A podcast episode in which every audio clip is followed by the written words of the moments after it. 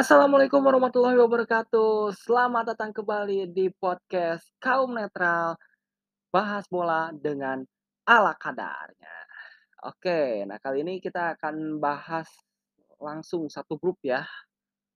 Pertandingan matchday kedua di grup A ya antara Qatar tuan rumah ya, tuan rumah Qatar lawan Senegal dan Belanda melawan Ekuador. Oke ya, di pertandingan ini ya ini nggak terlalu menarik sih ya. Memang ya pertandingan ya mungkin biasa-biasa aja gitu ya. Tapi tapi sih ini, eee, perlu direview juga gitu ya. Nah, kita ke tuan rumah dulu deh, Qatar lawan Senegal. Tuan rumah Qatar menelan kekalahan yang cukup telak ya, 3-1 ya atas Senegal. Ya ini, eee pil pahit ya yang ditelan oleh timnas Qatar, yang statusnya sebagai tuan rumah harus balik lagi ke rumah gitu ya. Karena ya, eee, tuan rumah tuh ya tergantung gitu ya, eee, tergantung timnya tim squa skuad timnya seperti apa, gitu ya. Ini ya sama kisahnya kayak di Piala Dunia 2010 gitu ya, eee, tuan rumah Afrika Selatan harus eee, terhenti langkahnya gitu ya di Piala Dunia tahun 2010 kala itu ya karena, eee, timnya pun ya cukup kuat ya, Prancis waktu itu kalau nggak salah ya.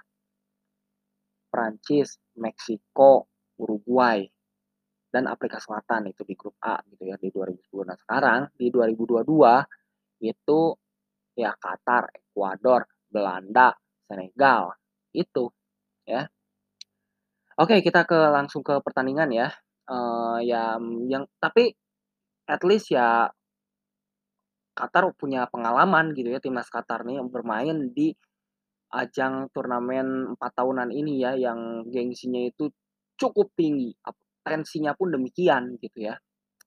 Oke ya, eee, untuk pertandingan kali ini ya Qatar bermain dengan formasi seperti kemarin ya, 5-3-2. Nah sedangkan, eee, Senegal ini bermain dengan formasi 4-2-3-1 gitu ya dan Senegal ini bermain cukup Spartan gitu ya, bahkan fighting spirit-nya tinggi banget gitu, bahkan ya terlihat mainnya tuh all out gitu ya.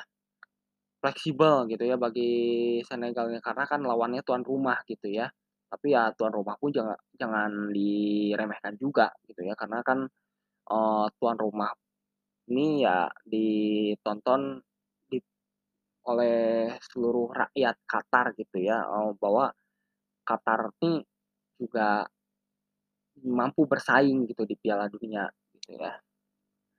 Nah di babak pertama skor hanya 1-0 ya, tercipta, yaitu gue juga nggak tahu ya, eee, pemain Senegal nih karena yang gua tahu tuh selain Sadio Mane ada Edouard Mendy kiper kipernya Edouard Mendy ya, sama Kalidou Koulibaly, yaitu, eee, bek dari Chelsea ya, sama-sama pemain Chelsea gitu ya, Koulibaly sama Edouard Mendy gitu ya. Tapi ya meskipun tanpa Mane pun, eee, bermain cukup agresif gitu ya. Dari tim sekelas Senegal nih. Apalagi kalau ditambah Mane mungkin, eee, Qatar nih udah udah dibantai habis mungkin ya. Bahkan sampai 5-1 mungkin atau bahkan ya 5-0 gitu ya. Tapi ya nggak tahu lah ya, ini namanya juga sepak bola gitu ya, eee, tidak bisa diprediksi gitu ya. Dan indahnya sepak bola tuh ya nggak bisa diprediksi, memang gitu ya yang aku sebutin tadi, yang gua sebutin tadi ya. Agak belibet nih ngomongnya. Nah kalau di babak kedua sendiri, itu apalagi ya, eee, Qatar mencoba mencari celah gitu ya. Nah di mana gol kedua nih ya, gue juga ini kagak tahu ya, eee, mainnya kayak gimana gitu ya, kayak belum nggak nggak nonton full gitu ya. Karena Gua ini juga nontonnya pun di tempat futsal tadi ya, karena kebetulan gua tadi habis futsal ya sama temen-temen gua, ya nonton-nonton bareng lah sana sambil sambil, gantian mainnya gitu ya, main futsalnya. Which is good gitu ya buat Qatar nih ya, meskipun Anda tidak lolos fase grup, at least lu punya pengalaman gitu ya, eee anggap aja ini ajang pemanasan buat Piala Asia nanti gitu ya. Ya meskipun Piala Asia nanti tuh, eee, masih jauh gitu ya tanggalnya. Bahkan di rumah sendiri gitu ya untuk Piala Asia nanti itu. Nah, ini gol dari Qatar akhirnya lahir juga ya dari seorang Muntari ya, pemain nomor, mmm, 9 ini sundulannya itu, beh, tajem banget gitu. Sundulan super, apa ya, kalau di sinetron Ronaldo-wati itu tuh ya. Oh ya, sundulan super pala mustari. Muntari, bukan mustari. Sundulan super pala muntari gitu ya. Andaikan kalau Ronaldo-wati masih masih ada gitu ya, masih ada sinetronnya sampai sekarang gitu ya. Nah, balik lagi ke pertandingan. Nah di pertandingan kali ini, ini ya memang sih Senegal nih layak menang gitu ya. Ya s 3-1 pun juga udah cukup gitu ya. Apalagi kalau ditambah Mané harus menang besar gitu ya. Dan juga Qatar pun demikian gitu, minimal ya lu imbang aja, meskipun nggak cetak gol pun ya nggak masalah gitu. Yang penting lu bisa menjaga asa gitu untuk bisa meraih poin gitu ya di grup A Piala Dunia tahun ini gitu ya. Nah, oke kita lanjut ke pertandingan Belanda lawan Ekuador, 1-1 skornya ya. Jujur ya, ini Belanda nih beda banget gitu ya, kok jelek-jelek gitu ya sekarang nih ya. Formasinya sama ya kayak kayak Qatar gitu ya. Ini ini tuh gimana ya? Ya memang sih, eee, Belanda nih ya nggak ada pemain bintang gitu ya. Ya memang banyak sih orang-orang kan yang fans Belanda tuh kan ada itu tuh si Virgil van Dijk gitu ya ya ya Virgil van Dijk is Virgil van Dijk gitu ya. Dia dia kan, eee, memang sih sebagai kapten gitu ya, tapi etos kerjanya dan juga skill individunya dan juga, eee skill defensifnya itu ya tinggi gitu ya. Bahkan dia saat main pun kalem banget gitu mainnya itu ya. Nggak terlalu gurung-gusuh kalau kalau kata kalau kata bahasa Sundanya mah ya. Nggak terlalu heboh gitu ya. Ya dia dia is very calm gitu ya, eee, saat bermain gitu ya. Nah gol dari Gakpo ini tercipta dari kesalahan pemain belakang Ekuador, ini blundernya parah banget. Di mana ya siapa ya, si Estupinan kalau nggak salah. Dia, eee, dia tuh maksudnya mau umpan ke belakang nanti mungkin, eee, langsung ke long ball gitu ya. Nah, tapi dia mengenai pemain Belanda gitu ya. Siapa gitu kalau nggak salah, lupa aku. Nah, di dia cetak gol dengan syuting yang sangat akurat gitu ya, ke gawang gitu ya, dan memang sih em emang lo emang harus cetak gol gitu, karena lu di posisi sebagai nomor 9 gitu. Memang sih nomor 9 tuh ada Depay sama Luuk de tapi ya tetep lu harus memerankan posisi tersebut, gitu.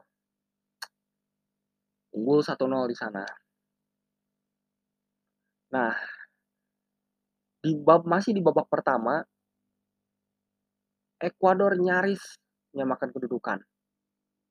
Itu lewat Estupinan, tapi Nah ini ini gue juga kagak tahu kok kenapa ya, ini ini kenapa offside gitu pada apa jangan-jangan pas si Estupinan itu syuting itu mengenai temen lu sendiri atau gimana gitu. Padahal jujur ya, gua gua lihat ini wasitnya aneh banget gitu, kok itu dia disangka offside padahal kan padahal itu bola nggak nggak kena gitu sama pemain Ekuadornya itu, si Caseido kalau nggak salah atau siapa gitu nggak tahulah pokoknya gondrong-gondrong gitulah.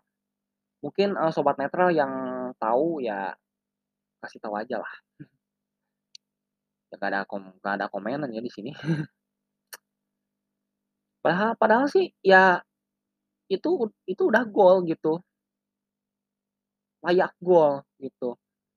Bahkan ya Ekuador nih ya layak menang juga gitu kalau misalkan, eee, dengan permainan seperti ini ya meskipun ya pada ngandelin skill doang gitu ya, sama ngandelin salah satu pemain, ngandelin Valencia doang gitu ya. Nah ini kebetulan ya, ngomongin soal Valencia kan ada Enner Valencia, ada yang seniornya lagi tuh Antonio Valencia, kebetulan dia juga hadir ya, turut hadir di pertandingan tersebut gitu ya. Dan dia kan sekarang udah pensiun ya, udah jadi seniornya timnas Ekuador gitu ya. Oke kita kembali lagi ke pertandingan. Nah, di babak kedua ya permainan Ekuador ya semakin biasa aja gitu ya. Ya nggak ada nggak ada istimewa-istimewanya sih di pertandingan babak kedua nih. Gimana ya, Belanda masih dengan formasi yang sama gitu. Padahal sih ya Belanda nih cocoknya main formasi 4-3-3 atau 4-2-3-1 aja udah udah bagus gitu ya. Kok kenapa sekarang bermain di lebih defense gitu ya, 5-3-2 gitu ya. Nah ini gol dari Enner Valencia nih, ini tercipta saat bola muntah gitu ya.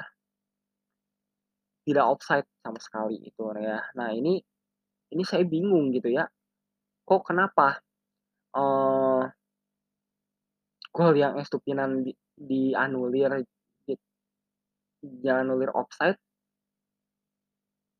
sedangkan ya peluang-peluang lain tuh gimana ya, agak aneh gitu ya. Bahkan bahkan sekarang aja nih ya, eee, Piala Dunia tahun ini tuh sekarang, eee, beda banget sama Piala Dunia sebelumnya gitu ya, bukan bukan hanya dari segi teknologi, nah dari segi permainan pun juga terutama dari dari waktu permainan ya.